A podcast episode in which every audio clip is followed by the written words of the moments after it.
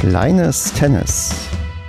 Der Tennis-Podcast mit Geschichten aus dem Amateurtennis.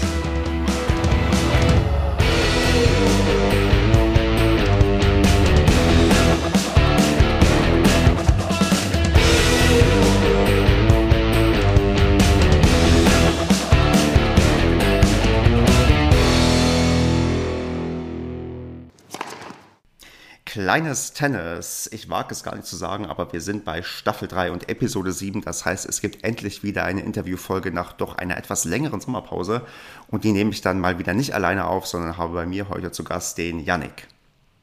Einen wunderschönen guten Tag. Ja, Yannick, äh, du bist nicht ganz unbekannt im, sagen wir mal, Podcast-Universum der Tenniswelt und dort auch bekannt, glaube ich, als Schrambini. Ja, mehr über, über Instagram kam das eigentlich. Das ist mein Spitzname, den ich irgendwann mal von irgendjemand bekommen habe. Und daraufhin habe ich meinen Instagram-Account so, so genannt. Und von da an war dann ja, der Name einfach äh, Programm in dem Sinne, dass ich dann alle anderen Plattformen wie dann YouTube oder Twitch oder Instagram und TikTok und so weiter alle mit dem Namen ähm, genommen habe. Und aus dem Grund kennen mich viele einfach unter dem Namen. Ja, ich werde hier vielleicht munter hin und her switchen, wie ich dich anspreche oder nenne. Und äh, ja, wir gucken mal, wie sich das hier entspannt entwickelt. Aber für alle die, ja. die sich wundern, Moment, die Stimme kennen sie irgendwoher. Du bist nämlich auch Teil des Tennisplauschs. Genau, richtig. Genau, wir haben einen eigenen Podcast, den wir seit äh, mittlerweile anderthalb Jahren, glaube ich, ist das aufnehmen mit dem Mitko zusammen, der mich damals gefragt hat während Corona, weil da hatte jeder Tennistrainer natürlich ein bisschen nur eine Phase, wo man sich überlegt hat, was macht man da. Ich habe dann in der Zeit dann auch angefangen natürlich mit dem Livestreaming, wo wir sicherlich später auch noch drauf äh, zurückkommen. Äh, und dann hat Mitko mich gefragt, ob ich mir vorstellen könnte, mit ihm das gemeinsam zu machen, weil er vorher das immer alleine gemacht hat, äh, so ein bisschen in die Richtung, wie du das hattest, auch mit Gästen und teilweise alleine. Und er wollte einfach so eine, ja, eine interaktive Geschichte, wo immer die zwei gleichen ähm, Hosts sozusagen den Podcast aufnehmen und das machen wir jetzt äh, seit anderthalb Jahren, nimmt er jede, jede Woche einmal auf. Ähm, der kommt immer dann meistens Mittwochmorgens raus. Manchmal haben wir ein bisschen Probleme und kriegen den Termin dann nicht so hin, dass es vielleicht aber Donnerstag wird. Aber das ist genau unser, unser Podcast, den wir schon länger miteinander haben. Genau, und wer nochmal genau wissen möchte, wer der Mitko ist, der kann ganz weit zurückscrollen in der kleines Tennisgeschichte, denn er war, glaube ich, vor zwei Jahren hier mal zu Gast und dann kann man da nochmal hören, was der Mitko gesagt hat und heute stehst du mal im Fokus und wer Find mal heraus, was bei dir in deinem Tennisleben so los war. Sehr gut. Ja, und wie machen wir das? Wir machen das so, wie ich es das vor langer Zeit, vor der langen Pause auch gemacht habe. Wir spielen uns erstmal ein bisschen ein und da würde ich sagen, spiele ich ein paar Bälle an und du spielst sie zurück. Und das sind halt die ganz einfachen quasi Vorstellungsfragen. Und frag dich zunächst mal, gibt es gerade einen Verein, zu dem du dich zugehörig fühlst oder wo du gerade Mitglied bist? Ähm, tatsächlich nicht. Ähm, ich bin umgezogen jetzt vor, vor kurzem, ähm, bin nach Dresden gezogen, habe 15 Jahre in Köln gewohnt äh, und bin jetzt hier gerade noch so ein bisschen am, am, ja, am Schauen, wie sich da was tennismäßig entwickelt. Ähm, ich bin hierher gekommen, weil ein großer Dresdner Verein einen neuen Cheftrainer gesucht hat. Ähm, das hat sich dann aber anders entwickelt ähm, und die haben dann sich für einen anderen Trainer entschieden, was völlig in Ordnung für mich ist, weil in einem Verein doch einiges drunter und drüber geht. und deswegen bin ich jetzt aktuell ähm, zwar in dem Verein auch Mitglied, aber habe mit dem Verein absolut gar nichts zu tun ähm, und spiele auch aktuell gar keine Medienspiele dort. Bin ja eh viel unterwegs, mache viel Turnierbetreuungen äh, und deswegen ist es eigentlich egal, wo ich in Deutschland wohne. Dann schreibe ich jetzt mal in das Einspielformular vereinslos und frage als nächstes, in welchem Alter bist du denn unterwegs, welche Altersklasse oder sag auch gerne, wie alt du genau bist. Ja, ich bin Jahrgang 87 und folglich 35 Jahre alt. Ja, und ich habe nochmal, als ich das gesehen habe, genauer nachgeschaut. Du müsstest exakt einen Tag jünger sein als ich. Ach, das ist ja lustig. Ja, ganz, ja am 16. Januar habe ich Genau, richtig. Das genau ist ja richtig. spannend. Sehr gut, okay. Kennst du deine aktuelle Leistungsklasse und falls ja, welche hast du denn? Oh Jemine, tatsächlich äh, ist die irgendwo bei 11, glaube ich. Ähm, hat aber damit zu tun, dass ich seit wirklich mehreren Jahren keine Turniere mehr spiele und keine, fast keine Medenspiele mehr spiele. Ähm, hat damit zu tun, dass ich immer ähm, A, viel auf Reisen bin, ähm, B, selten natürlich in der Mannschaft beim Mannschaftstraining war und deswegen natürlich immer ein bisschen die Schwierigkeit war, ob ich dann spiele oder nicht. Und dann kam die Bundesligamannschaft noch dazu oder die Damen dann ja von der Oberliga bis zur Regionalliga, zweite, erste Bundesliga, die ich dann aufgebaut hatte. Und da waren die Spieltage auch immer an den gleichen Spieltagen wie äh, die Bundesligamannschaft und aus dem Grund konnte ich keine Medenspiele spielen. Ähm, zu meinen besten Zeiten war ich, glaube ich, LK 5. Das war so das, äh, wo ich sage, gut, das, das war auf jeden Fall das, was ich spielen konnte. Ähm, also ein vernünftiger Tennisspieler, würde ich sagen, der jetzt, äh, wenn ich natürlich das nur mit Turnieren gespielt hätte, wenn man heute sieht, wer auf der deutschen Rangliste ist, dann hätte ich das wahrscheinlich auch hinbekommen. Ich habe relativ wenig Turniere gespielt. Meistens war immer die Medienspielsaison die äh, Saison, die, ähm, die ich durchgespielt habe, wo ich dann meine Punkte für die RK gesammelt habe und hatte dann einfach, ja, dieses weite Turnierreisen habe ich nie wirklich gemacht, weil ich dann Sport studiert habe in Köln, hatte dann direkt meine eigene Tennisschule, äh, die ich aufgemacht habe, damit äh, 20, hatte dann zwei, drei Vereine, die ich betreut habe, die ein bisschen kleiner waren, aber da, wo ich quasi Cheftrainer war und das ganze Training mit Camps und Turnieren organisiert habe. Und deswegen ist da einfach nicht die Zeit geblieben, um sich da jetzt tennismäßig ähm, wirklich da auf die Rangliste zu spielen. War auch nie jetzt wirklich ein großes Ziel von mir. Ich wollte schon früh Tennistrainer werden und habe dann quasi da alle Kraft rein investiert. Ja, und du weißt ja, je schlechter die LK, desto besser passt du ja auch hinein, weil es ja das kleine Tennis ist und nicht das große Tennis. okay, okay, okay, sehr gut. Abschließende, Dann mich noch wohler hier. Ja, ja, selbstverständlich. Dann abschließende Frage beim Einspielen. Was ist denn dein eigener Spielstil? Wie würdest du den denn beschreiben? Ähm, ich bin auf jeden Fall einer, der den Sandplatz sehr gerne mag, ähm, da ich lange beidhändig gespielt habe ähm, und dann auf einer, aufgrund einer Verletzung mit einer schweren Tossi 3 Schulterverletzung als ich 20 war und natürlich dann auch dem Tennistrainerjob, wo dann jeder Trainer dann irgendwann anfängt, einhändige Rückhand zu spielen, weil natürlich hat man immer Bälle in der linken Hand und wenn man dann ja mit äh, jemandem spielt, dann fängt man halt irgendwann an, auch einhändig zu spielen, dann irgendwann auf einhändig umgestellt. Von daher ist die Rückhand eher der Schwachpunkt bei mir. Ähm, ich bin da ganz gerne derjenige, der die Rückhand äh, umläuft und dann mit der Vorhand den Ballwechsel dominiert. Ähm, bin, kann aber auch ein Grinder sein, also ich kann mich auch zwei, drei Meter hinter die Linie ste ste stellen, bin sehr schnell und äh, viel Bälle zurückbringen. Also ich habe hm, jetzt nicht nur ein Spiel, was ich spiele, aber eigentlich ist es äh, eher offensiv und mit der Vorhand äh, versuchen, dominant zu spielen, um dann ans Netz hinterher zu gehen, um den Punkt dann abzuschließen. Ja, wunderbar. Dann würde ich sagen, habe ich jetzt als nächsten Punkt, da wir ja nicht über einen speziellen Verein sprechen können, da du gerade vereinslos bist quasi, gedacht, ich greife mal was auf, denn du hast mich, glaube ich, vor wenigen Tagen mal verlinkt bei einem Reel bei äh, Instagram. Und da ging es um, ja, darum, wie man quasi sich zur Vorhand hinbewegt. Und ich glaube, die Frage lief so ein bisschen darauf hinaus, ob man rutschen sollte oder mit Schritten irgendwie äh, hingeht. Und da ist einfach so eine Frage, also diesen äh, Beitrag, weil ich auch verlinke, damit Leute auch wissen, was genau gemeint ist. Und ich möchte ihn nur so ein bisschen als Anlass nehmen, mal eine Frage zu stellen, mit der, ja, wo, wo du mir vielleicht weiterhelfen kannst.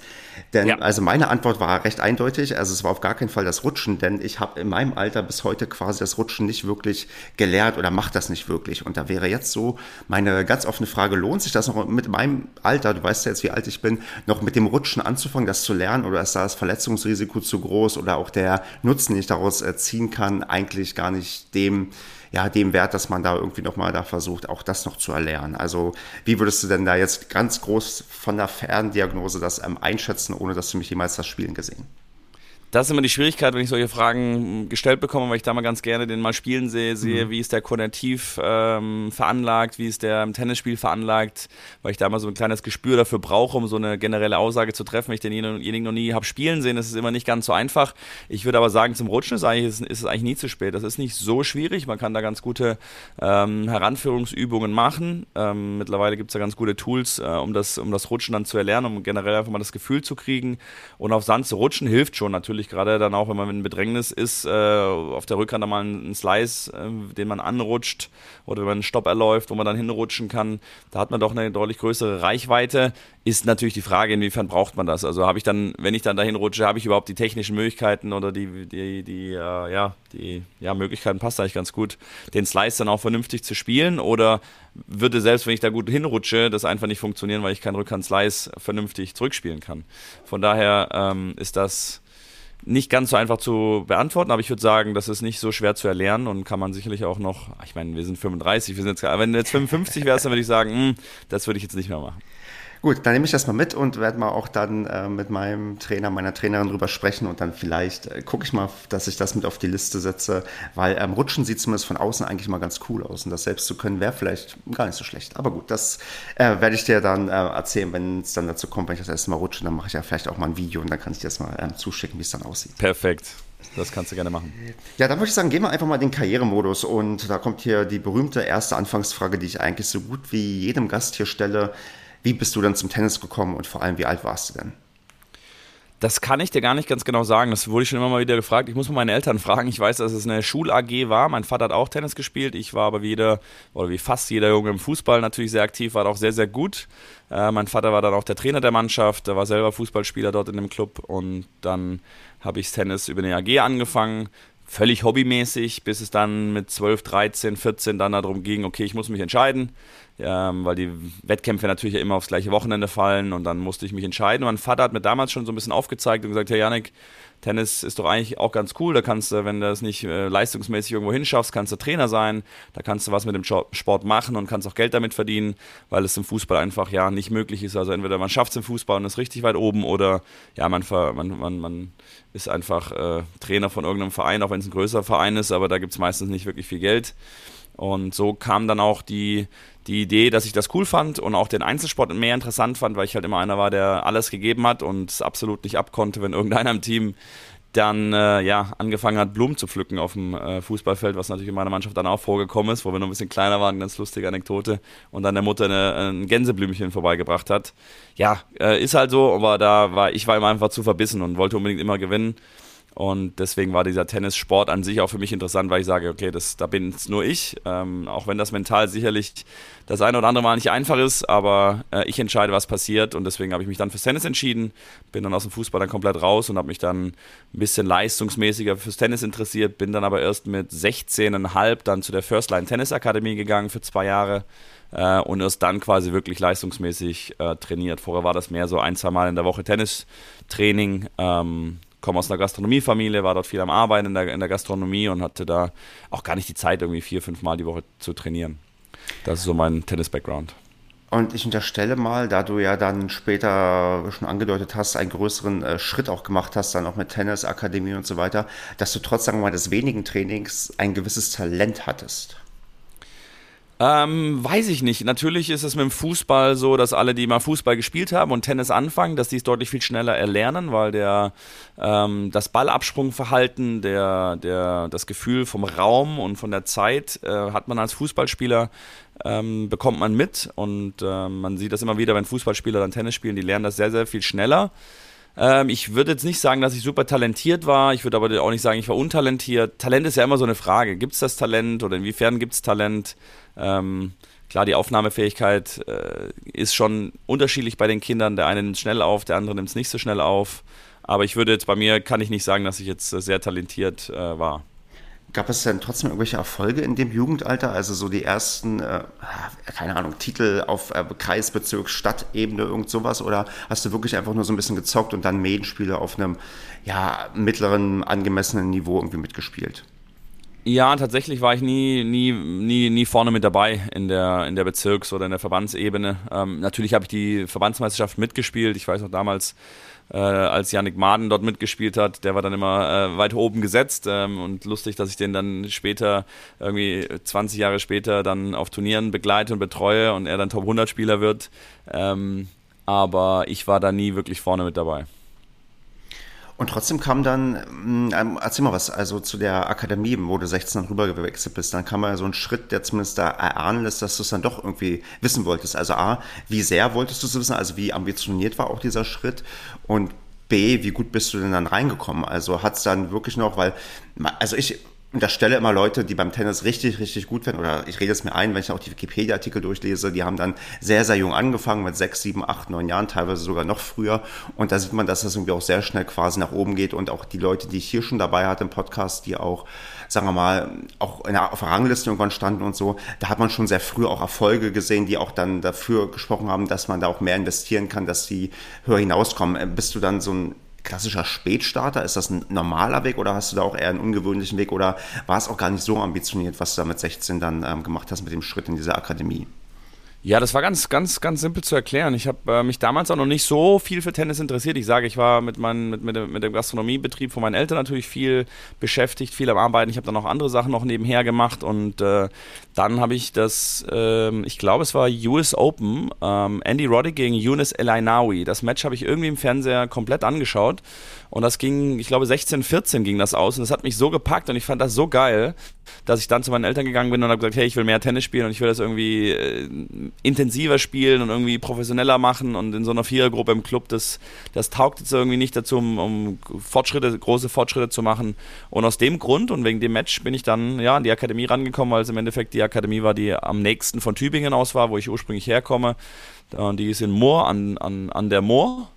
Ähm, es ist circa 45 Minuten weg, liegt äh, ja in die Richtung Ludwigsburg. Ähm, und Heilbronner Gegend sozusagen.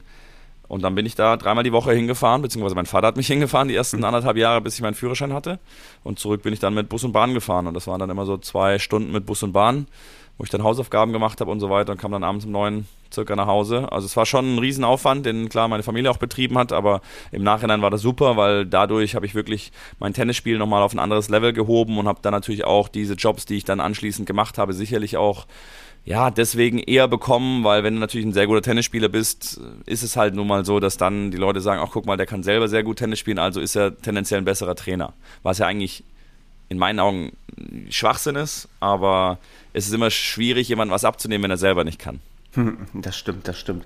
Mm, war da irgendwie das ein Problem bei dieser Tennisschule da anzufangen? Also musstest du auch gewisse Qualitätskriterien erfüllen oder konnte man damals oder kann man heute da jeden hinschicken, wo man denkt, Mensch, ich möchte, keine Ahnung, dass mein Kind auch äh, vernünftig Tennis spielen lernt?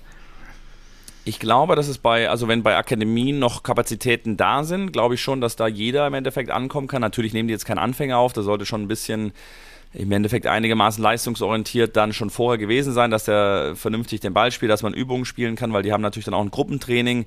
Und wenn natürlich da einer ganz stark abfällt, dann macht das für alle keinen Sinn. Ähm, aber eigentlich äh, gibt es da jetzt keine Aufnahmebedingungen in dem Sinn, weil die Akademien sind ja auch froh, dass sie Kunden haben, dass sie das Geld verdienen.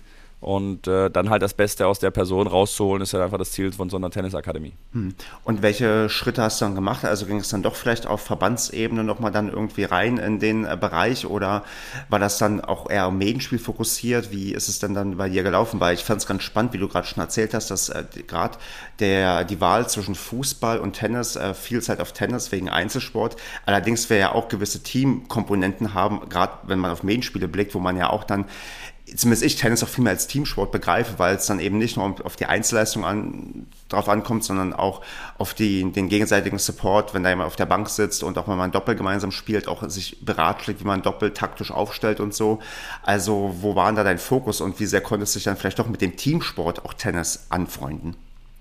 Das auf jeden Fall. Es ist tatsächlich auch bis heute so klar, dass äh, je älter man wird, desto mehr ist der Teamgedanke und dieses Team mehr interessant, weil natürlich danach anschließend zusammenzusitzen, zu grillen, Bierchen zu trinken, die Geselligkeit äh, ist natürlich ein bisschen entspannter. Trotzdem auf dem Platz geht es natürlich heiß her. Aber früher war das nicht so. Da klar, da spielt man die Medienspiele und dann isst man auch zusammen und dann fahren die ersten schon nach Hause.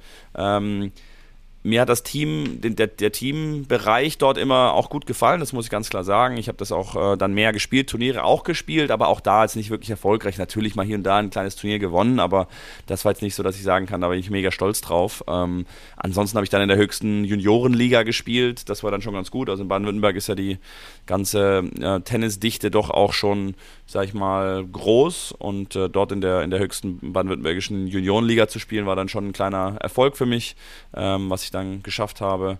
Aber das war jetzt alles, wie gesagt, alles äh, im, im, im, im normalen Bereich, sage ich jetzt mal.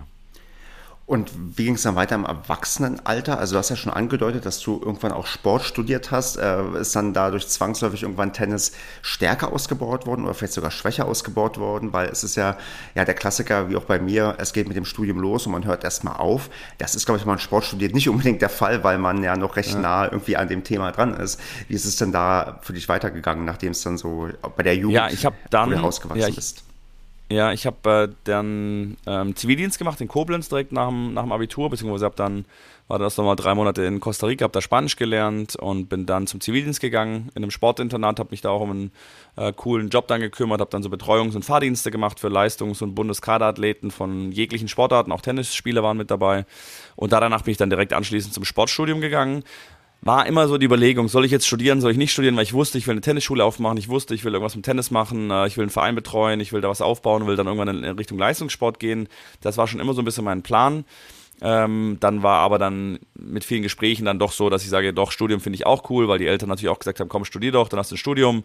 Ähm, in den drei Jahren, da ist eine tolle Zeit und äh, machst viel, viel äh, Connections im Endeffekt. Und dann kannst du danach immer noch alles machen. Dann bist du, bist du 22, da ist immer noch äh, alles quasi, steht dir alles offen. Du musst es nicht direkt mit 19 machen. Und so habe ich dann studiert, habe dann wirklich mal ein paar Beziehungen und Connections gemacht, war dann im Aldiana Club, äh, wer das äh, kennt, Club, Club Robinson, ist quasi das Pendant dazu. Da war ich dann in den Semesterferien immer Tennistrainer, weil ich den Chef dieser Tennisschule kennengelernt habe, der in diesen Hotels im Ausland, so Clubhotels, die Tennistrainer stellt. Ähm, habe dann mit Michael Stich zum Beispiel dann schon angefangen, so ein Tenniscamp zu machen, weil ich dann, das hatte ich ja vorher erwähnt, weil ich dann auch ein vernünftiger Tennisspieler war, wurde ich dann natürlich auch für solche Jobs dann äh, hervorgezogen, die dann gesagt haben, okay, es kommt Michael Stich, der macht dann Tenniscamp und die brauchen einen leistungsstarken Trainer. Da wollen sie natürlich keinen haben, der halt nicht selber gut spielen kann. Und dann wurde ich für solche Camps mit Janne Gunnarsson habe ich dann ein Camp gemacht und so weiter. Ähm, das waren dann so die ersten Kontakte, sag ich mal, in den, Leistungs-, in den Leistungsbereich und habe dann während dem Studium direkt eine Tennisschule aufgemacht, habe dann Training gegeben und da ich aus einer, ja, wie gesagt, einer Familie komme, die selbstständig arbeitet und immer irgendwo selbstständig war ihr ganzes Leben, war für mich dann auch dieses Angestelltsein und Training zu geben, damals für 16,50 Euro, weiß ich noch genau, war dann für mich so, hm, das geht auch irgendwie anders, weil ich wusste, der Kunde zahlt irgendwie 33 Euro und ich kriege davon 16,50 und da habe ich mir gedacht, wieso machst du nicht eigentlich was Eigenes auf? Und so habe ich dann einen kleinen Verein gesucht, habe mich dann bei Vereinen auch äh, proaktiv beworben und habe dann ja einen kleinen Verein übernommen, wo ich damals mit 20 Euro direkt angefangen habe, selber Stunden zu geben. Hatte dann schon ein, zwei Trainer, die dann für mich und mit mir gearbeitet haben. Unter anderem auch meinen besten Freund habe ich dann dort mit reingenommen in den, in den Verein. Und dann war es echt eine coole Zeit. Habe dann natürlich studiert, auch Tenniskurse im Studium gehabt, da meinen B-Trainerschein ähm, gemacht im Studium und parallel dann mein, mein Geld verdient und mein Studium finanziert mit, ja, mit der Tennisschule, mit Tennistraining und ähm, allem, was dazu gehört hat. So war dann quasi der Fortlauf. Mhm, du hast ja vorhin schon auch erzählt, dass du auch immer so im Kopf hattest, was aufzubauen, was quasi äh, ja, hervorzubringen, was vielleicht auch vorher noch nicht so da war. Ist dir das auch schon bei deinem ersten Verein gelungen oder war das dann wirklich mehr so, ja, du musstest halt nebenbei oder wolltest nebenbei arbeiten und was äh, dein Studium finanzieren, um quasi über die Runden zu kommen? Oder war da auch schon möglich, so eine Art Vereinsentwicklung irgendwie auch voranzutreiben und zu betreuen? Und hast da vielleicht auch gerade junge Trainer bringen ja auch vielleicht auch mal frischen Wind und neuen Input ein. Ist dir da schon so ein erster, auch kleinerer Erfolg gelungen, wo du auch gesehen hast, dass du auch tatsächlich was, also mehr machen kannst, als vielleicht nur den Leuten ein bisschen Tennis beizubringen? Absolut, absolut. Das war auch meine absolute Priorität. Ich wusste ja, dass ich so in die Tennistrainerrichtung gehen will und wollte. Und deswegen war für mich klar, wenn ich das mache, dann will ich das richtig machen, will sehr, sehr gut machen, dass ich äh, dann später zurückblicken kann und sagen kann, guck mal, ich habe da mit 20 eine Tennisschule aufgemacht und die hat gut funktioniert. Ich habe dann ein Jugendturnier organisiert, äh, mit, mit, mit, mit, mit Sponsoren, mit großen Sponsoren dann verhandelt, um, um da Preis, äh, Preise quasi zu organisieren und dann ein cooles Turnier draus zu machen. Ich habe ein Jugendcamp gemacht, was in dem Verein noch niemals stattgefunden hat, dass die dann auch auf der Anlage da gezeltet haben. Das war ein Riesenerlebnis für die Kiddies. Also ich habe da schon einiges äh, auf die Beine gestellt, dann auch eine Kooperation mit der, mit der ähm, Schule, die direkt äh, neben, da, nebendran war, dass die Kinder dort auch eine Stunde Tennis spielen konnten. Ähm, verschiedene AGs gemacht. Also ich habe mich da schon reingehängt und das Studium eher so ein bisschen als als Nebenjob gesehen. Da war eher meine Tennisschule der, der Hauptjob und da habe ich mich äh, ja, voll reingehangen. Und dann kam, wie gesagt, der zweite Verein dazu, der direkt daneben war, die dann auch darauf aufmerksam geworden sind. Und so kam das dann, dass, dass das alles äh, ja, sehr, sehr cool lief. Und ich schaue da zurück und sage, hey, war, war toll, war eine Riesenerfahrung. Ähm, und war eine schöne Zeit auf jeden Fall. Und die Leute bis heute haben noch teilweise Kontakt zu mir und ähm, waren dann traurig, als ich dann irgendwann gesagt habe, ich äh, kann es äh, leider nicht mehr machen. Ja, warum konntest du es denn nicht mehr machen? Ich meine, ich höre schon raus, oder die Hörerinnen und Hörer hören wahrscheinlich raus, dass es dann noch in andere Richtung ging, weil du ja auch das Bedürfnis hattest, auch Richtung Profi- und Leistungssport zu gehen unterstelle ich einfach mal, dann waren dir die Vereine, sagen wir mal, irgendwann äh, zu klein oder nicht das, was du wirklich wolltest. Äh, wie geht denn dann der Weg weiterhin? Weil ich kann mir gut vorstellen, auch aktuell merkt man ja, dass Tennisschulen gerade eher Probleme haben, ihre ganzen Anfragen zu bewerkstelligen, weil der Tennistrainermarkt ja einigermaßen äh, leergefegt ist. Und ja, du eher natürlich jederzeit irgendwie wahrscheinlich eine Tennisschule irgendwo anders hättest aufbauen können mit anderen Vereinen, aber wie kriegt man denn dann, das sind vielleicht quasi eine Stufe höher zu gehen, zumindest was ähm, die Leistungsbezogenheit angeht? Ja, das ist wie so oft im Leben, dass es ein bisschen Glück dazugehört und, und irgendwelche Zufälle dann eintreffen müssen, dass sowas passiert. Das ging los, äh, weil ich auch nebenher dann angefangen habe, mir eine Bespannmaschine zu kaufen, weil auch da habe ich äh, für einen anderen Verein Schläger bespannt und habe pro Schläger 5 Euro bekommen, den ich bespannt habe. Äh, gut für den Verein, weil der natürlich dann irgendwie 25 Euro verlangt für so eine Bespannung und das Material waren vielleicht 5 Euro.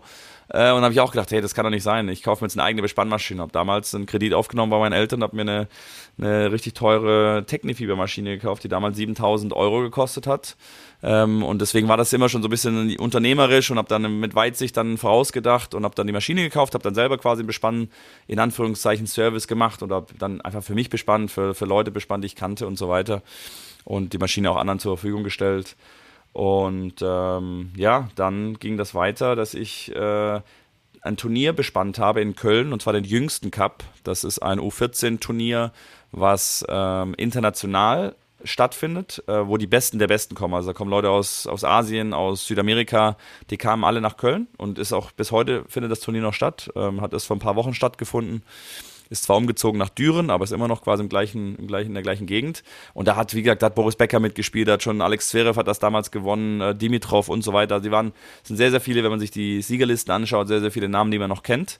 Äh, und ich war in dem Jahr dort, wo Jelena Ostapenko zum Beispiel ähm, gespielt hat, die spätere French Open-Siegerin. Der Schläger habe ich zum Beispiel auch bespannt dort bei dem Turnier. Und so kam dann der erste Kontakt dann mit dem Leistungssport und habe dort vor Ort dann eine Spielerin kennengelernt, die in dem Verein in der, ich glaube, es war Regionalliga gespielt hat. Ähm, Alina Wessel hieß die. Und für sie habe ich dann Schläger bespannt und so kam ich in Kontakt mit ihr. Und dann kam der Vater irgendwann auf mich zu äh, und hat mich gefragt, ob ich mir vorstellen könnte, mit ihr auf Turniere zu reisen ähm, und sie zu betreuen, weil er natürlich ungern, sie, da, sie war damals 18 oder 19 und äh, dann ging es zum Beispiel nach Israel. Und dann hat sie, ähm, oder der Vater natürlich gesagt, er will sie nicht alleine nach Israel reisen lassen und er kann halt nicht mit wegen der Arbeit, ob, ob, ob ich mit ob ich mir das vorstellen könnte, mitzugehen. Und ich sollte natürlich klar, habe damals einen kleinen Tagessatz bekommen, also der wirklich äh, völlig äh, klein war, aber ich war, fand es mega aufregend. Ich habe dann alles bezahlt bekommen. Äh, bei so Turnierreisen ähm, muss der Spieler immer die Spesen übernehmen, Flug, Hotel und, und auch die, die Verpflegung. Und äh, klar, mein, mein Tagessatz noch dazu. Und dann waren wir 14 Tage in Israel. Ähm, da war das ein bisschen Geld verdient und war eine tolle Erfahrung. Und so bin ich dann an die Tennisakademie gekommen, wo die Spielerin trainiert hat, bei der Robert Orlik Tennisakademie in, in Köln, beziehungsweise Leverkusen und Kerpen sind so diese zwei Standorte, wo er trainiert. Und dann war ich auch dort regelmäßig, habe meine ganzen Untersuchungen von der Sporthochschule, die wir dort machen mussten, im, im Zuge der B-Trainer-Ausbildung und im Zuge der ganzen Leistungsdiagnostik, habe ich dann alle in dieser Akademie auch gemacht. Und so kam der Kontakt dann zustande, um dann mit, mit direkt nach dem Studium ähm, das Angebot bekommen, dort anzufangen, weil ein Trainer dort abgesprungen ist. Und das wollte ich natürlich direkt annehmen. Und aufgrund dessen, dass ich das angenommen habe, war mir dann schon klar, dass mit den Tennisschulen kann ich nicht parallel machen und habe die dann sozusagen an einen Freund von mir äh, verkauft und äh, mich dann ja mit Tränen verabschieden müssen, weil mir natürlich der Verein, die ganzen Leute da doch sehr ans Herz gewachsen sind über die paar Jahre. Ähm, und bin dann quasi voll auf die ja, Leistungs- und Akademieschiene gegangen.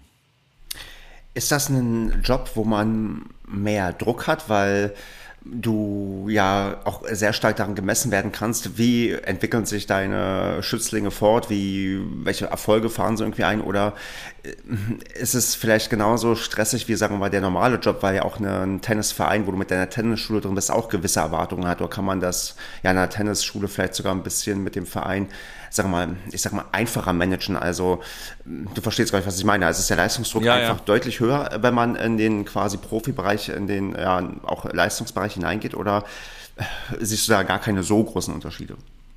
Doch, natürlich sind die Unterschiede sind groß. Ähm, einfach nur zum Vergleichen. Ich habe natürlich da mit verschiedenen Spielern gearbeitet, auch in einer 1 zu 1 Betreuung. Ähm, und wenn du mit dem Spieler in einer 1, 1 zu 1 Betreuung bist, ähm, kann jeder Spieler natürlich jederzeit sagen, ähm, du, es passt irgendwie nicht mehr, ich, ich komme nicht voran, ich bin jetzt weg äh, und kann von heute auf den nächsten Tag sagen, äh, will nicht mehr. Ähm, wobei du in der Tennisschule, wenn das einer sagt, dann sagst du, okay, alles klar, dann such dir einen neuen Verein. Ich habe noch äh, 200 andere Kinder, ich äh, komme auch ohne dich zurecht. Natürlich ist der Druck, wenn er in einem Verein natürlich mit den Eltern, die alle irgendwo wollen, dass das Kind in einer besseren Gruppe trainiert und das sind auch andere Probleme, die, die so ein Trainer dann hat. Aber in der Akademie würde ich schon sagen, ist der Druck da einfach generell ein bisschen höher. Ähm, da geht es wirklich nur um die, ja, um das Beste rauszuholen aus dem Spiel, egal wo das dann hinführt. Ähm, natürlich wollen die Spieler oder die, die Leistungskinder oder auch die Profis, die wollen am liebsten alles haben und wenig dafür bezahlen. Ähm, und das macht das Ganze schon, ja, nicht ganz einfach äh, im, im Leistungs- und Profibereich.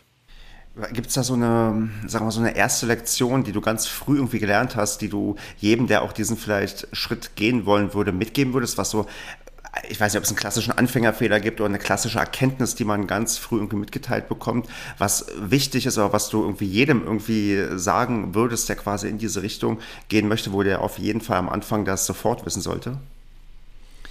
Boah, das ist eine gute Frage. Jetzt, du meinst jetzt bezogen auf Akademie oder das Genau, richtig, ja. Also, genau, der Akademie-Leistungsbereich. Also vielleicht gibt es jetzt so einen klassischen Fehler, vielleicht hast du auch einen Fehler gemacht, vor dem du jetzt alle bewahren möchtest, äh, was man auf gar keinen Fall machen sollte oder worüber man sich bewusst Gedanken machen sollte. Oder Doch. macht da jeder vielleicht sogar seine eigenen Erfahrungen? Und falls jeder seine eigenen Erfahrungen macht, dann plauder du doch mal aus dem Nähkästchen. Was ist denn dein erstes Learning gewesen, was du mitgenommen hast? Ja, wie gesagt, mir fällt da nur was Generelles ein für alle Tennistrainer, wo ich mich selber auch schuldig sehe als, äh, ja, ich sag mal, 2-, 23-jähriger Trainer, dass ähm, in einer Stunde Training oder gerne in einer Trainingssession, dass ein Trainer nicht zu viel versuchen soll, an einem Spieler zu erarbeiten oder zu verbessern. Ähm, und da war ich selber schuldig, weil ich dann auch, ich habe dann trainiert und dann haben wir an der Vorhand gearbeitet und dann gab es einen Angriffsball und der Angriffsball war dann einfach von der Beinarbeit nicht gut. Und dann habe ich gesagt, oh, jetzt gucken wir aber hier, der Angriffsball, der muss jetzt so und so sein und äh, lass uns da nochmal kurz äh, zehn Angriffsbälle spielen, dass wir da das, das nochmal richtig reinkriegen. Und immer so sehr, sehr viele Punkte versucht abzuarbeiten, was ja an sich ein positiver Effekt ist, weil man sieht viel und man will vieles verbessern und man ist übermotiviert. Aber das für den Spieler ist es ein, ja, ist es ein Overload an Informationen und das kann dann auf jeden Fall nach hinten losgehen oder es geht dann oft nach hinten los. Ähm, da ist es besser, einfach sich um ein Thema zu kümmern. Und das ist sehr, sehr schwer, wenn man wirklich ein leidenschaftlicher Trainer ist, der da alles, alles machen möchte, äh, ist es schwierig, dann einen sehr krassen Fehler zu sehen, wenn es jetzt um eine Beinarbeitsgeschichte geht, das aber nicht anzusprechen, weil heute das Thema ist, wie rutsche ich zu einer Vorhand an zum Beispiel. Und dann lasse ich jetzt den Volley oder den Angriffsball oder alles andere lasse ich dann weg, da kümmere ich mich dann um in einer anderen Session drum. Dass der Spieler ganz klar weiß, ein Thema, das wird abgearbeitet und nach der Stunde kann man sagen, hey, habe ich gelernt, habe ich verstanden und wir sehen uns morgen. Das ist auf jeden Fall was, was ich jedem Tennistrainer ans Herz legen kann, ist, dass man bloß nicht zu viele Informationen mitteilt, weil klar, irgendwann ist das Hirn auch voll und äh, das nicht nur bei Kindern, sondern auch bei Erwachsenen und das ist auf jeden Fall ein Fehler, den ich auch zu der Anfangsakademiezeit gemacht habe ähm, und den ich auf jeden Fall jedem Trainer ans Herz lege, dass er sich da lieber, also da ist weniger definitiv mehr.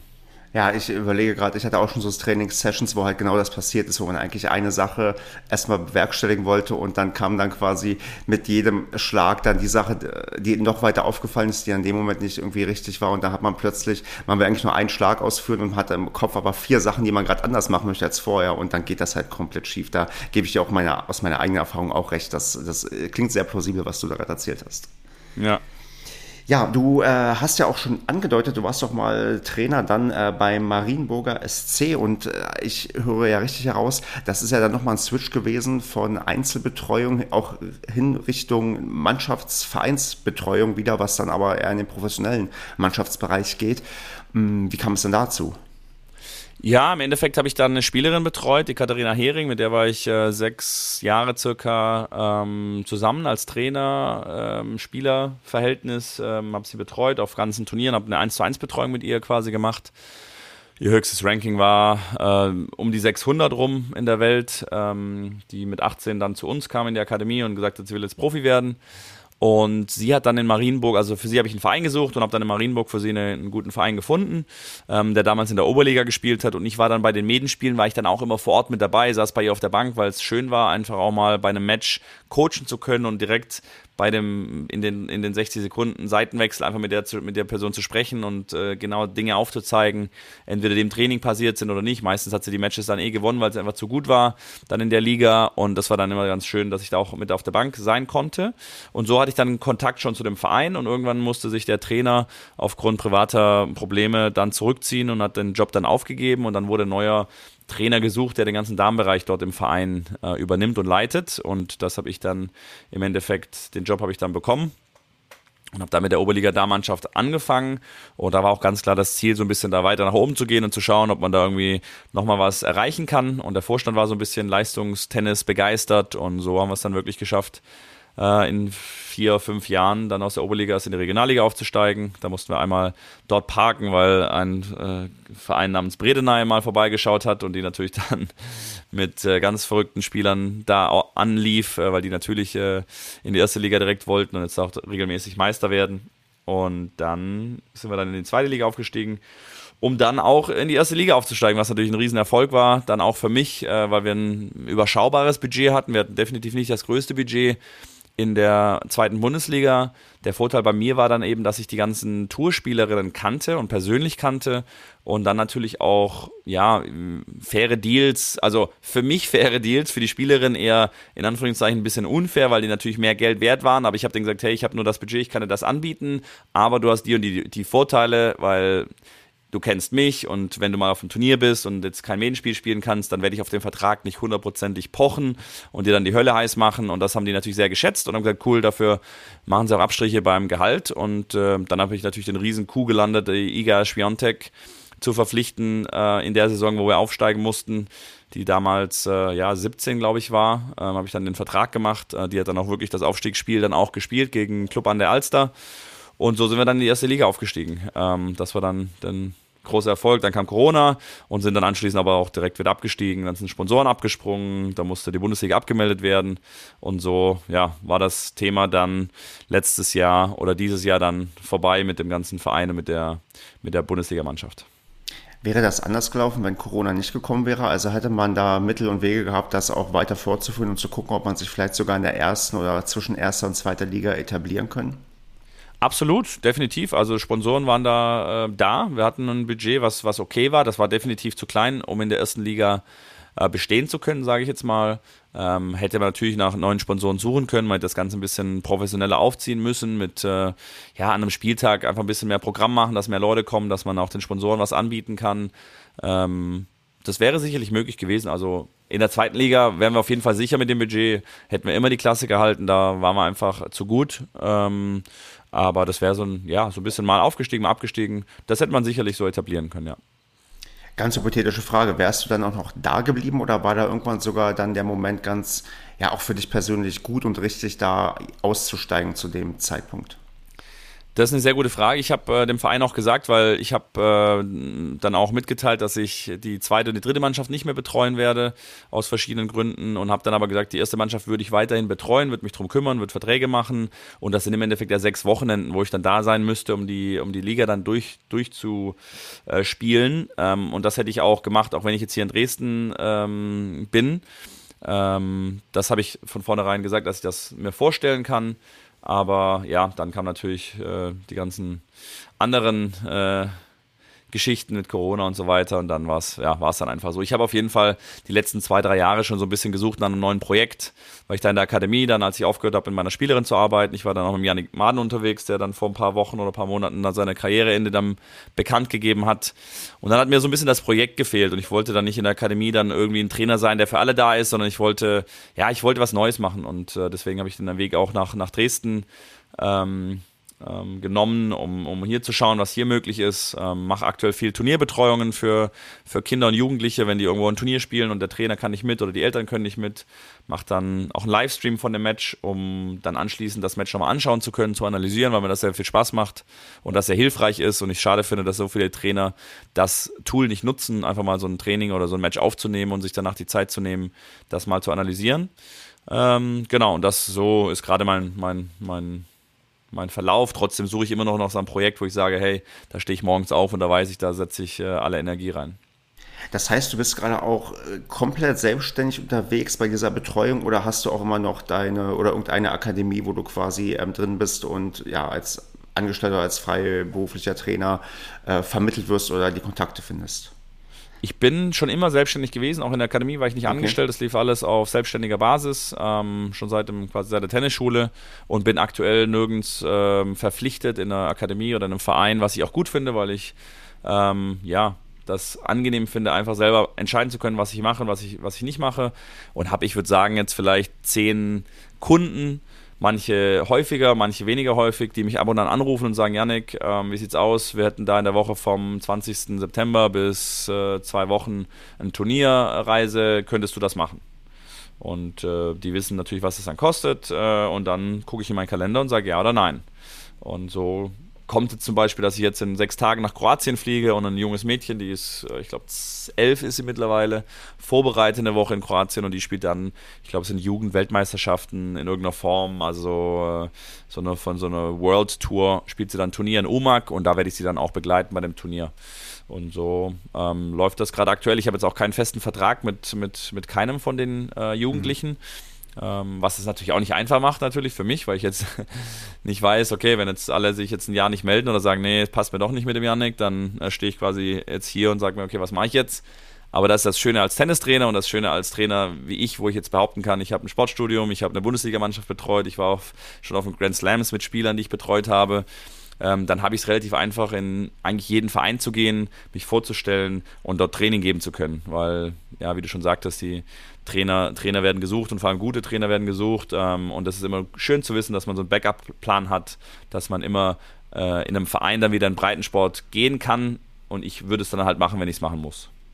Also die äh, Fokus ist nach wie vor ganz klar leistungsbezogenes Tennis auf dem Weg, gerade äh, genau, gerade eher auf dem Weg zum Profi und nicht äh, Profi, weil du hast ja ein Alter gerade schon genannt, ich glaube elf und ähm, gerade sind auch die Spielerinnen und Spieler, die du betreust, eher im Kindes- und Jugendalter. Ja, genau. Mit U14 mhm. Jungs bin ich gerade sehr viel unterwegs. Mhm. Da habe ich einen, der steht äh, Top 10 bei den U14 in, in der sogenannten Weltrangliste.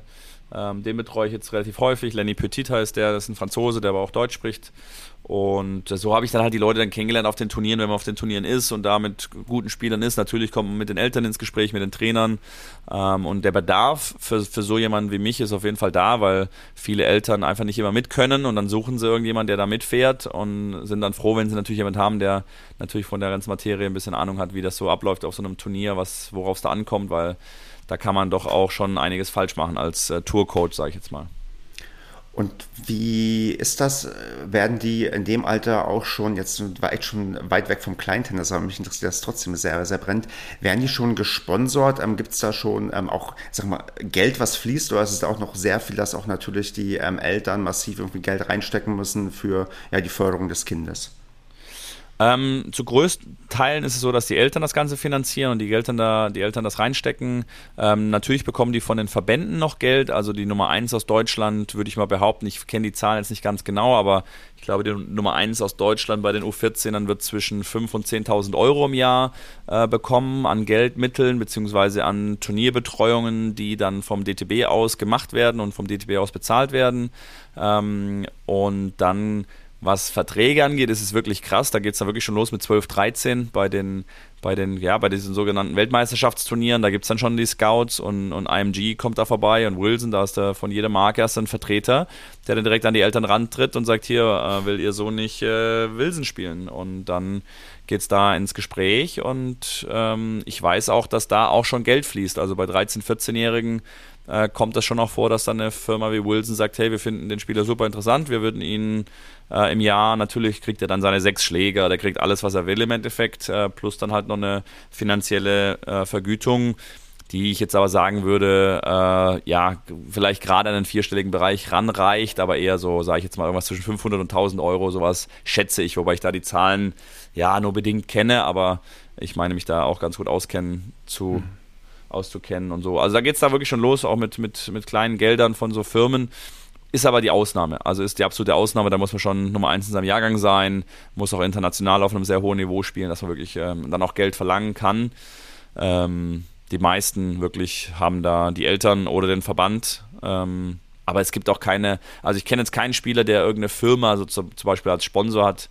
Ähm, wenn dann ist es eine Firma, weil es der Freund vom Vater ist, der dann jetzt irgendwie, keine Ahnung, eine riesen Supermarktkette hat oder einen Reifenhandel und sagt, komm, 5000 Euro im Jahr spende ich äh, sozusagen oder äh, Sponsoring, mache ich ein Sponsoring, kann ich absetzen von der Steuer, unterstütze den Kleinen und wenn der irgendwann mal was wird, dann kriege ich Tickets für, für einen Grand Slam oder sowas. Ähm, aber interessant für Sponsoren, Spieler zu finanzieren oder zu sponsern ist sehr, sehr gering. Das geht hoch bis zu den Profis. Also ich weiß mit Yannick, der dann damals so 150, 200 stand, da überhaupt eine, eine Firma zu finden, die Geld dafür bezahlt, dass er die Klamotten zum Beispiel anzieht, von denen ist nahezu ausgeschlossen. Also die Firmen, das ist nicht mehr wie früher, die das dann äh, exzessiv gemacht haben. Mittlerweile sagen die halt einfach, das bringt uns nichts, wenn der Yannick Maden jetzt Fila trägt, deswegen zahlen wir dafür nichts. Wir können uns darüber unterhalten, dass er diese Klamotten umsonst kriegt, aber zahlen tun wir dafür nichts. Und mhm. da reden wir von einem, der Grand Slams spielt, der im Hauptfeld ist, der gegen Rafa Nadal bei den French Open gespielt hat. Ähm, und ja, da ist das Interesse von den Sponsoren einfach nicht vorhanden, beziehungsweise ganz krass einfach, das ist das Return of Investment ist nicht da. Verstehe. Wie ist es denn ähm, jetzt mal auf, aus, auf deine Sicht?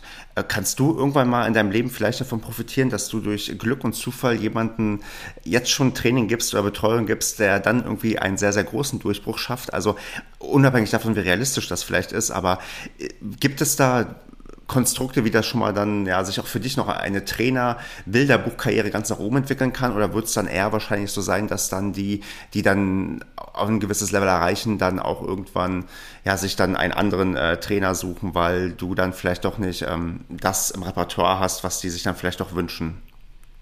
Das ist eine sehr gute Frage. Das hoffe ich nicht, dass äh, sie irgendwann mal so denken, weil ich würde mal sagen, dass ich klar im Leistungssport jetzt ja, mittlerweile ja, fast, äh, fast 15 Jahre äh, unterwegs bin und nichts anderes mache, als die Turnierbetreuung, Matches zu analysieren. Ich habe dann, klar, auch für, für den Yannick, dann hat er gegen Medvedev gespielt, habe ich damals eine Matchanalyse gemacht für ihn und so weiter und so fort. Da kann ich schon zurückblicken und was vorweisen, sage ich jetzt mal. Und die Kinder oder die Leistungskinder, die mit mir fahren, die fahren ja aus dem, aus dem Grund mit mir und machen das immer wieder und wollen das auch öfters machen. Natürlich ist es eine sehr, sehr kostspielige Angelegenheit, wenn ich auf ein Turnier mitfahre. Das ist immer so das der Hauptknackpunkt, warum die, ja, die Eltern oder die Kinder das halt meistens nur äh, ab und an machen können mit mir, weil es äh, einfach unglaublich teuer ist, so einen Trainer mal mitzunehmen auf ein Turnier. Aber ähm, das kann sich jederzeit entwickeln. Also natürlich, äh, wenn ich jetzt mit dem, mit dem Lenny da öfters unterwegs bin, wir waren jetzt im letzten, im letzten halben Jahr mit Sicherheit auf sechs, sieben Turnierwochen, ähm, die alle recht erfolgreich mehr oder minder waren. Äh, das sind andere Themen, die man jetzt angehen muss, dass er den nächsten Schritt machen kann.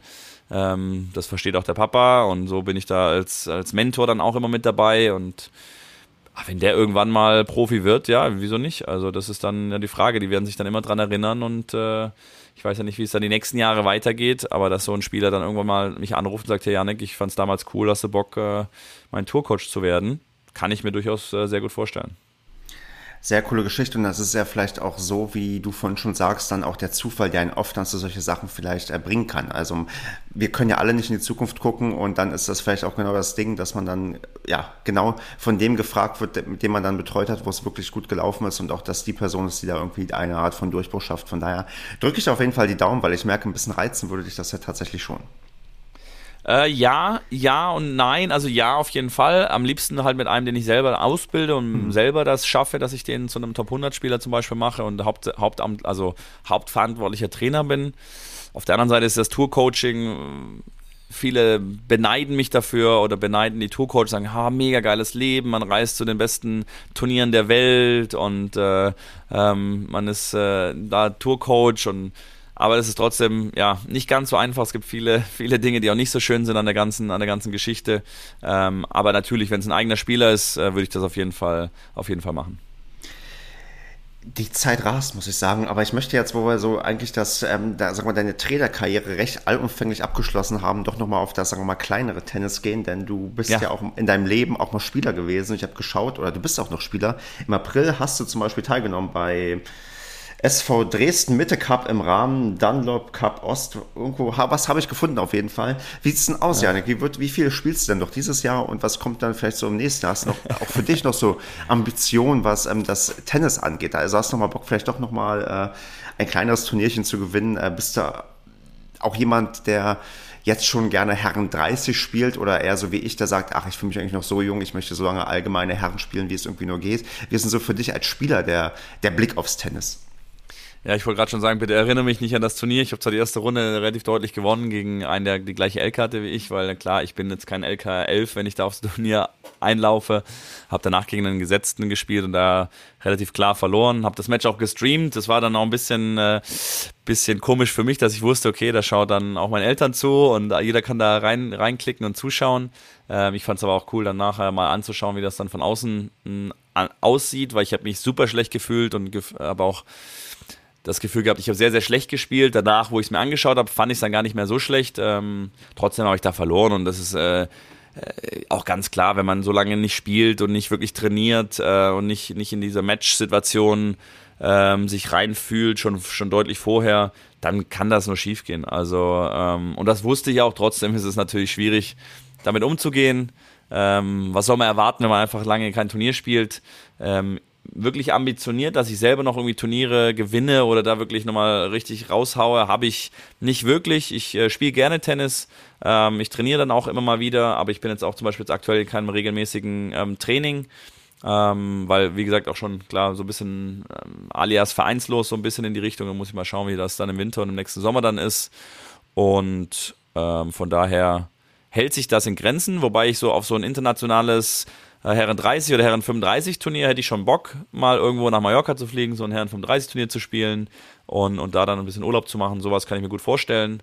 Aber so mega motiviert, da nochmal durchzustarten, ist aktuell nicht der Fall. Dann ist das so und dann würde ich sagen, wo du viel, viel motivierter bist, das ist ja, ich sag mal, das Internet, denn dich findet man halt, wir haben es ja schon gerade auch so ein bisschen erwähnt, bei Tennisplausch bist du ja als äh, Podcaster bekannt, aber es gibt ja noch ganz viele andere soziale Medien und ähm, Orte, wo man ja das Tennis und sein Tennis und seine Vorstellungen so ein bisschen vorantreiben kann, was machen kann. Und du bist ja wirklich sehr, sehr aktiv. Und ich würde als erstes gerne mal auf die Plattform Twitch eingehen. Denn äh, Twitch ist für mich eine Plattform, die ich eigentlich, ja, ich würde mal sagen, so gut wie gar nicht benutze, weil ähm, ich vielleicht einfach auch nicht die Interessen habe von den Sachen, die da gestreamt werden, was ja größtenteils Gaming und so weiter ist, zumindest in meinem Kopf. Deswegen erzähl mal, wie ist es denn auf Twitch als jemanden, der ähm, Tennis streamt und was streamst du vor allem bei Twitch? Also das, alles, das Ganze ging los ähm, durch Corona. Ähm, bin ich auf Twitch aufmerksam geworden, wurde damals von Amazon gekauft für eine Milliarde Euro vor einigen Jahren und ist eine Streaming-Plattform, die mehr durch, wie du schon sagtest, durch Gaming bekannt wurde. Gibt aber einen großen Bereich äh, Just Chatting oder auch Sport, wo dann andere Sachen gestreamt werden. Dafür ist es halt noch nicht so wirklich bekannt. Und da habe ich dann reingeschaut und gedacht, ey, da läuft so viel Schrott. Wieso kann man da nicht irgendwas machen, was äh, Inhalt hat, wo Leute was lernen? Da sind viele Jugendliche unterwegs. Gerade durch Corona waren da viele Jugendliche natürlich auch unterwegs. Und habe dann gedacht, ich werde damals irgendwelche Tennisthemen streamen. Habe dann Taktik, ähm, Taktikstunden gemacht, wo ich dann über Doppeltaktiken gesprochen habe. Ich habe dann eine Wer wird Millionär-Show initiiert, äh, wo dann Leute aus dem Publikum, also Zuschauer, auch mitspielen konnten und dann wirklich äh, dann auch Geld gewinnen konnten, wo es dann nur Tennisfragen waren, also von Frage 1 bis Frage 15 nur Tennisfragen was ich immer cool fand, weil wenn man mal Wer wird Millionär geschaut hat und da kam eine Tennisfrage, dann war es meistens, äh, wie heißt die Schwester von Venus Williams oder sowas, wo jeder denkt, ach komm, das, äh, ne, das sollte man wissen als irgendwie neunte Frage. Hm. Ähm, aber das fand ich dann ganz cool. Da habe ich mich so ein bisschen reingefuchst und, und dann halt, ja, auch Live-Matches gestreamt und Matches analysiert und dann auch irgendwann angefangen, ähm, Matches von der Tour, also von, auch von Grand Slams und von großen Events zu kommentieren, als wie als Radioreporter, äh, was ich jetzt aktuell viel mache, auch auf YouTube. Und äh, so ging das Ganze dann los. Hab dann auch mit Schach angefangen, hab dann auch viel Schach gestreamt. Und das war dann so ein bisschen mein, ja, mein Input, weil ich gesagt habe, komm, das äh, tut der, tut der Tenniswelt gut, wenn man da ein bisschen so einen Input kriegt. Die konnten jederzeit reinkommen, Fragen stellen, hat sich so eine kleine Community gebildet. Ähm, und das war ganz, ganz, ganz cool. Ähm, und jetzt aktuell streame ich mehr auf YouTube, auf dem Schrambini-Kanal und mache da hauptsächlich, wie gesagt, diese Radio-Kommentator-Geschichte von Matches. Ähm, was sehr, sehr spannend ist und äh, mir viel Spaß macht. Hast du da Inspiration gehabt? Also hast du mal geguckt, was es sonst tatsächlich vielleicht sogar für Tenniskanäle auf dem Markt gibt? Oder hast du einfach das gemacht, worauf du Bock hattest? Ähm, da habe ich tatsächlich ein bisschen Inspiration bekommen von einem, der das schon seit zwei Jahren macht ähm, und habe dann versucht, okay, ja, das kann ich mir auch für mich vorstellen. Ich finde das eine coole, eine coole Angelegenheit. Ähm, das ist ein Australier, der das schon, wie gesagt, schon, schon seit zwei Jahren macht. Und ähm, genau, dann habe ich gesagt, das äh, kriege ich sicherlich auch hin und macht mir auch Spaß. Und ja, so kommentiere ich dann halt die Ballwechsel und gebe halt dann Insider-Informationen, weil ich natürlich als Trainer auf der Tour so ein bisschen mehr auch einen Input noch geben kann über, über das Match hinaus. Und das ist, glaube ich, eine ganz gute Kombo, die auch da ganz gut ankommt. Wenn du sagst, ähm, gut ankommt, äh, gibt es öffentliche Einblicke, die du hier kurz ähm, nennen kannst, wie viele ja, Zuschauer oder Abonnenten du hast? Also jetzt, ich bin jetzt seit, seit circa, so würde ich sagen, seit zwei Monaten auf YouTube wirklich viel am Streamen. Ähm, und da ist so die erste Hürde, dass man diese 1000 Abonnenten bekommt, mhm. weil erst dann kann man das ganze, den ganzen Kanal monetarisieren, dass dann Werbung angezeigt wird, dass die Leute dann Member werden können, um den Kanal zu unterstützen ähm, und äh, dann auch Geld spenden können im Stream. Ähm, das habe ich dann geschafft vor, ich glaube, zwei, drei Wochen. Jetzt aktuell habe ich 1250 oder sowas ähm, Abonnenten, ist, ist nicht viel. Ähm, kommen natürlich bei jedem Stream wieder weitere dazu und äh, ist natürlich eine Geschichte, die, die lang angelegt äh, gesehen werden muss, die man jetzt nicht in, kurzer Zeit sehen soll. Ich muss aber sagen, dass ich da wirklich sehr, sehr erstaunt bin, wie viel äh, Views ich dann habe. Ich habe jetzt in den letzten 30 Tagen habe ich um die 70 oder 80.000 äh, Views gehabt, also Leute, die in irgendeinen Stream reingeschaut haben und sich irgendwas angeschaut haben, egal wie viel, da finde ich 80.000 schon eine ganz ordentliche Zahl und das bei doch relativ wenigen ähm, Subscribern und ja, jetzt mal schauen, wie das weitergeht. Ich werde das aber noch weiter verfolgen und weitermachen und da kommen dann auch wirklich auch Leute rein, die wissen, ich bin live und stellen mir dann irgendeine Tennisfrage, weil sie sagen, hey, der Schambini, der kennt sich aus beim Bespannen, der war schon mal Linienrichter bei einem ATP-Turnier, ähm, der war äh, auf der Tour unterwegs, der hat eine eigene Tennisschule gehabt, der deckt eigentlich alle Themen vom Tennis ab und dann kommen sie einfach rein und fragen mich dann irgendwas und äh, ich habe dann meistens immer eine passende Antwort dazu, weil ich ja mich äh, rund ums Tennis, egal was es ist, auch äh, das Schiedsrichterwesen, äh, mich immer da irgendwie reinfuchse und alles wissen will und äh, ja, und so ist es immer eine Anlaufstelle für Tennisfans um jetzt äh, von deinen Erfahrungen und von deinem Wissen noch zu profitieren, wenn ich jetzt als äh, Tennisverein mal drüber nachdenken sollte, irgendwie in die Richtung Video zu gehen, gibt es da Sachen, die dir mal untergekommen sind, wo du sagst, Mensch, das können Tennisvereine machen, also wo es nicht wirklich der Fokus ist, dass sagen wir mal eine Person. Es gibt auch etliche Trainer, die äh, streamen und äh, Tipps geben in jeglicher Form und in jeglicher Variation, aber gibt es auch etwas, was Tennisvereine machen können auf Videoplattformen? Hast du da äh, besonders gute Beispiele gesehen, besonders mittelmäßige oder auch besonders schlechte, von denen man irgendwie abraten kann, was man nicht machen sollte? Ah, ist eine gute Frage. Ich habe äh, während Corona gesehen, dass ein Verein auf Twitch äh, die Saisoneröffnung gemacht hat äh, und hat da quasi den ganzen Verein dazu aufgefordert, dann dort die zwei-, dreistündige Saisoneröffnung ähm, mitzufeiern. Da waren dann zwei Leute auf der Anlage, weil irgendwie zwei Leute durften, durften spielen, Tennis spielen. Die haben dann ein Showmatch gespielt. Das wurde dann kommentiert. Dann wurden Videos eingeblendet, äh, Danksagungen. Dann wurde irgendein Vorstand verabschiedet. Ähm, also das war, fand ich echt cool. Das fand ich eine coole Sache. Und da waren dann auch wirklich, da war der halbe Verein dann online mit dabei. Ähm, das fand ich schön, aber natürlich ist es wegen Corona dann so gewesen und wenn man sich treffen kann, ist es natürlich besser, das Ganze in, in Persona zu machen. Ansonsten finde ich so, eine, so einen Stream und so einen Kanal aufzumachen, wirklich super einfach. Ähm, also einen YouTube-Kanal zu eröffnen, ähm, sich eine GoPro zu kaufen, ein bisschen Equipment sich zusammenzuholen, dass man dann auch eine Clubmeisterschaft mal streamen kann, die dann quasi auf dem YouTube-Kanal dann ja für immer drauf bleibt. Das ist ein bisschen der Nachteil auf Twitch, deswegen gehe ich so ein bisschen auch mehr Richtung YouTube aktuell, was das Streaming angeht weil auf YouTube einfach die Videos äh, ein Leben lang sozusagen draufbleiben. Ob das gut oder schlecht ist, sei mal dahingestellt. Ähm, aber jetzt in meinem Fall finde ich das gut. Ähm, und da ist der Aufwand sehr, sehr gering und ich würde sagen, klar, wenn man eine Clubmeisterschaft spielt oder irgendein tolles Event auf der Anlage hat und da einfach eine Kamera hin, hinzu, hinzusetzen, die dann da irgendwie fünf Stunden streamt, dass jeder sich das danach nochmal anschauen kann, finde ich eigentlich ein cooles Tool und nochmal, es ist wirklich kein großer Aufwand. Ja, als hättest du in meine geheimen Unterlagen geschaut. Ähnliches habe ich jetzt so ein bisschen vorzugucken, wie man das halt schön äh, machen kann, dass man wirklich bei einer Clubmeisterschaft mal vielleicht das ein oder andere Spiel überträgt oder auch halt für die Ewigkeit festhält. Das ist, äh, da, ja, also wenn du sagst, das ist eine gute Idee, dann fühle ich mich daran bestärkt, das auch etwas weiter zu verfolgen. Absolut. Und wenn da irgendjemand Tipps braucht, der kann sich gerne bei mir melden. Ich äh, kann da relativ simpel erklären, wie das funktioniert. Äh, und das ist wirklich kein Hexenwerk, wenn ihr technisch auch nicht sehr versiert seid. Ähm, das ist relativ simpel. Sehr gut. Ähm, äh, grasen wir noch mal ein bisschen weiter ab, was auch noch sehr tennisrelevant ist, was Social Media und äh, das Internet angeht. Ich hatte hier nämlich noch auf dem Zettel TikTok und Instagram. Also Instagram verstehe ich einigermaßen, mache ich auch gerne. Für TikTok merke ich, bin ich glaube ich inzwischen zu alt, zumindest fühle ich mich da zu alt für, weil ich da irgendwie nicht so ganz rankomme.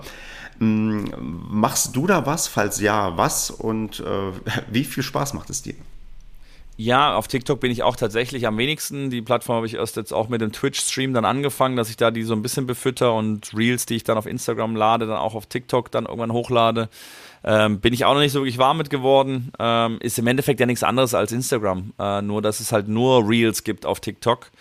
Ähm, ja, ich sage, äh, ist auf jeden Fall sinnvoll als Creator oder als, ja, als Content Creator oder Influencer, wie man es nennen will, da drauf auch zu posten, weil man mit, mit Videos, die dann viral gehen, doch deutlich schnell viele Leute von seiner Nische oder von seinem Bereich gewinnen kann. Aber ich habe mich da jetzt auch, was, was TikTok angeht, noch nicht wirklich richtig rein, reingefuchst und bin da auch nicht auf dem neuesten Stand. Also, wie gesagt, es ist eine Plattform, wo man einfach Reels hochlädt. Ähm, Prinzip ist gleich wie bei Instagram. Äh, natürlich viel mehr von jüngeren Leuten, aber mittlerweile ist es äh, häufig auch so, dass es ältere Leute gibt, die dann mehr auf TikTok gehen, weil diese Posts auf Instagram, ist es wie bei Facebook. Am Anfang fand Facebook jeder super, bis es dann irgendwann nur noch auf den Keks ging, dass irgendeiner geschrieben hat, so, ich bin jetzt im Picknick im, äh, im englischen Garten und hier ist ein Bild von mir beim Picknick, wo es einfach keinen, keinen interessiert. Und auf TikTok ist es halt so, dass es nur diese Reels gibt und anhand wie lang du so ein Reel schaust, wie du interagierst mit dem Reel, erkennt die App dann, was für dich interessant ist. Und irgendwann ist das optimalerweise so, dass du dann nur noch Reels siehst, die du lustig findest, die du spannend findest, die du informativ findest. Und dann ist die Plattform an sich ähm, ja, beliebter, was das angeht.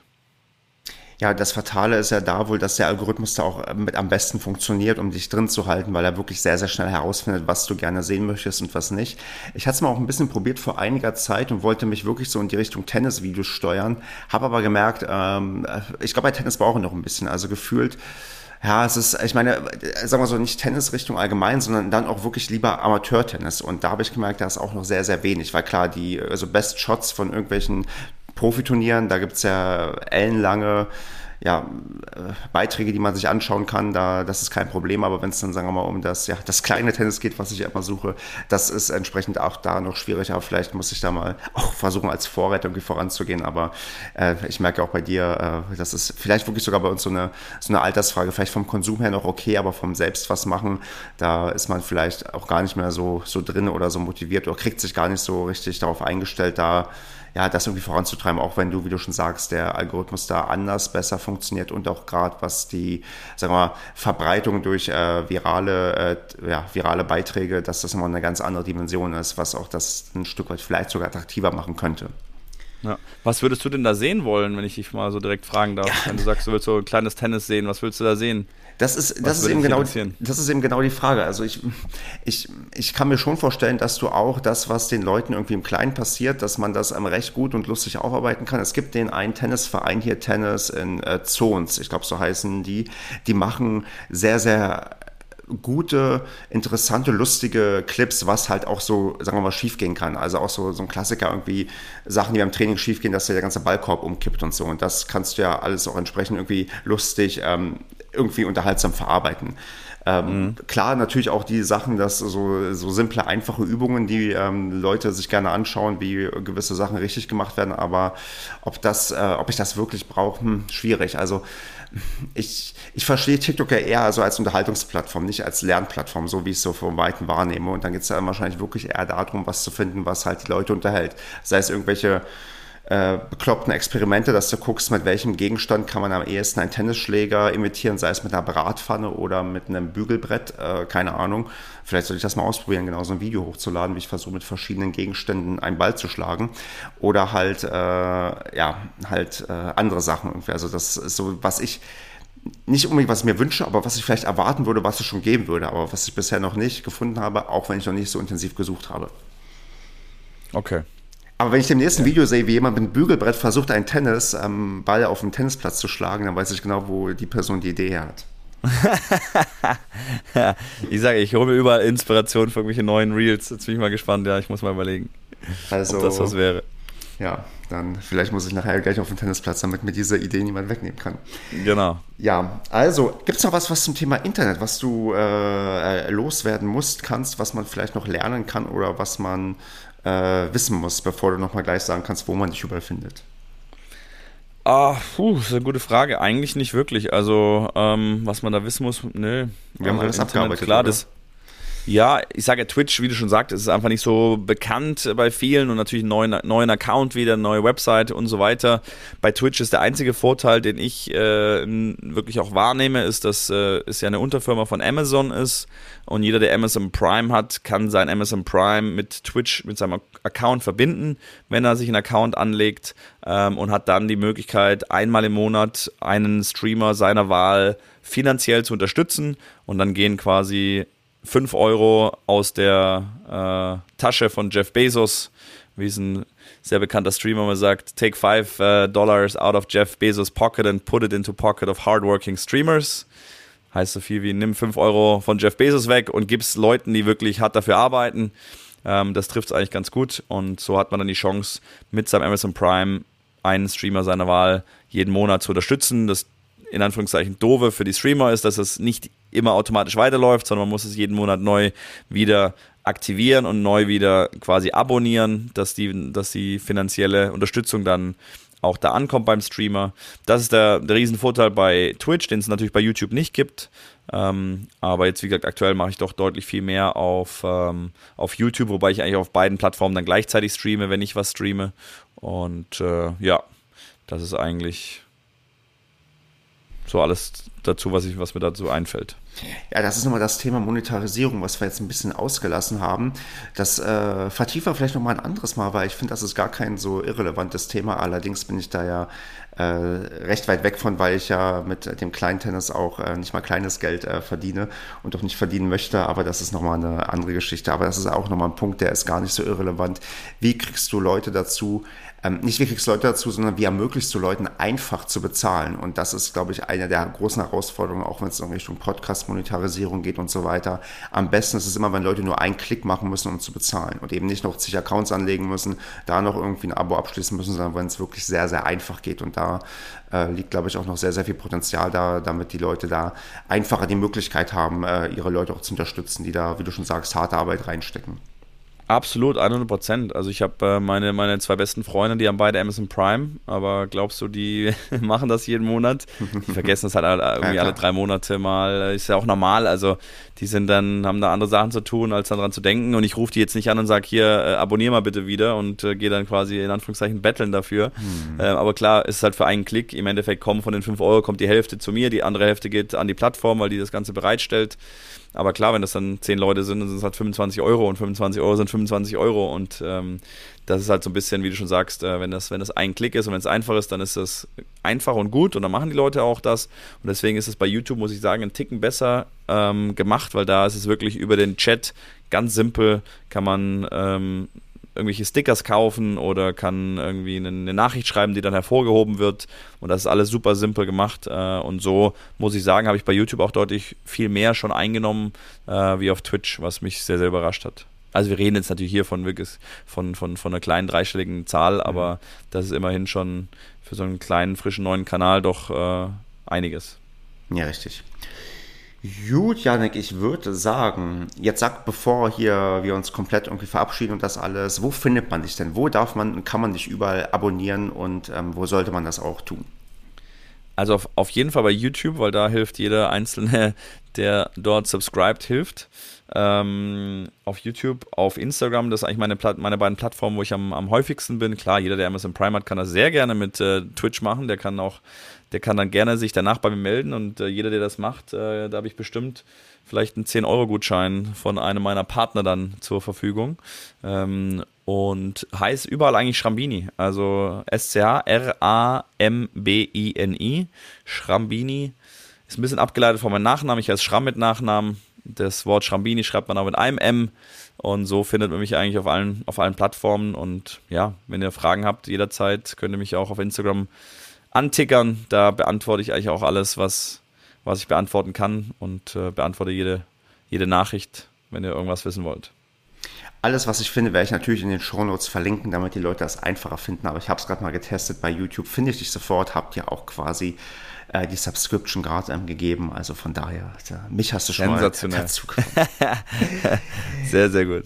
Gut, Janik, dann äh, erstmal vielen, vielen Dank für deine Zeit. Und jetzt zum Abschluss hast du nochmal die Chance, das zu sagen, was du schon immer mal in einem Tennis-Podcast sagen wolltest, wenn es nicht der eigene ist. Also gibt es noch berühmte letzte Worte, die du loswerden möchtest? Oh je, darauf war ich jetzt nicht vorbereitet. Jetzt hast du mich ein bisschen auf den falschen Fuß erwischt.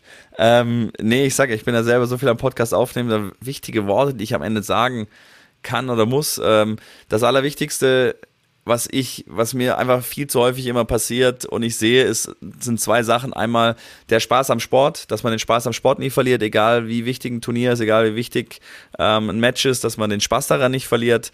Und das andere, was mir ein sehr, sehr großes Anliegen ist für alle Spieler und vor allem alle Trainer und vor allem alle Eltern da draußen, bitte hört auf mit dieser Ranglisten-Dramatik, ähm, dass das Kind unbedingt Punkte sammeln muss, dass das besser werden muss in der Rangliste und dass man nur auf die Rangliste schaut und dass man dann zu Turnieren fährt, um dann in der Rangliste besser zu werden. Kümmert euch um einen vernünftigen Trainer, lasst den seine Arbeit machen, vertraut ihm, wenn man ihm vertrauen kann, dass er den Spieler entwickelt. Und es ist wichtig, dass er gut spielt, wenn er 16, 17 oder 18 ist. Dann zählt's. Und diese Grundlagen werden geschaffen im jüngeren Alter, wenn man wirklich nicht auf die Ergebnisse schaut, ähm, sondern wenn man auf die Entwicklung schaut. Und das ist ganz, ganz wichtig, dass ihr eurem Kind auch immer das Gefühl gebt, wenn das Kind ein Spiel verliert, ist das nicht unbedingt schlecht ähm, und das sehe ich immer, immer sehr, sehr häufig und äh, verzweifle daran, dass die Kinder immer im Kopf haben, verlieren schlecht, gewinnen gut.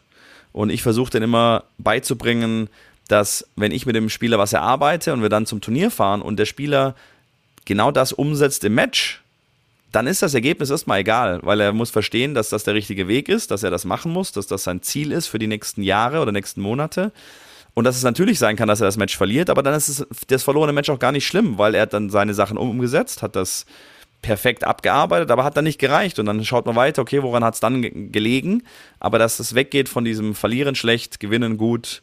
Ähm, und das ist ein ganz großes Anliegen, was ich an alle da draußen habe, so ein bisschen diese Awareness dafür zu kriegen, diese ja, Sensibilisierung, dass äh, man das aus den Kinderköpfen rauskriegen muss. Das äh, ja, ist mein Abschlusswort. Ja, ich habe heute sehr, sehr viel gelernt. War wundervoll mit dir zu sprechen. Äh, vielen, vielen Dank für deine Zeit. Ich würde sagen, mit dem ganzen Input äh, gehen wir jetzt erstmal alle ähm, ja, arbeiten und gehen damit um. Und dann gibt es demnächst mal wieder auch weitere Interviewfolgen, nachdem jetzt die Pause doch etwas länger war und natürlich auch wieder weitere Folgen zwischendurch, wie es bei mir in meinem persönlichen Tennisleben so läuft. Und ja, bis wir uns das nächste Mal hören, wünsche ich auch eine gute Zeit auf und neben dem Platz. Und Janik, ich würde sagen, wenn ich mal in Dresden bin, dann spielen wir auf jeden Fall auch mal ein paar Bälle miteinander. Auf jeden Fall, definitiv. Gut. Einfach melden. Ihr wisst jetzt, wo ihr mich findet. Alles klar, mach mal. Mach's gut. Perfekt. Bis dann. Ciao.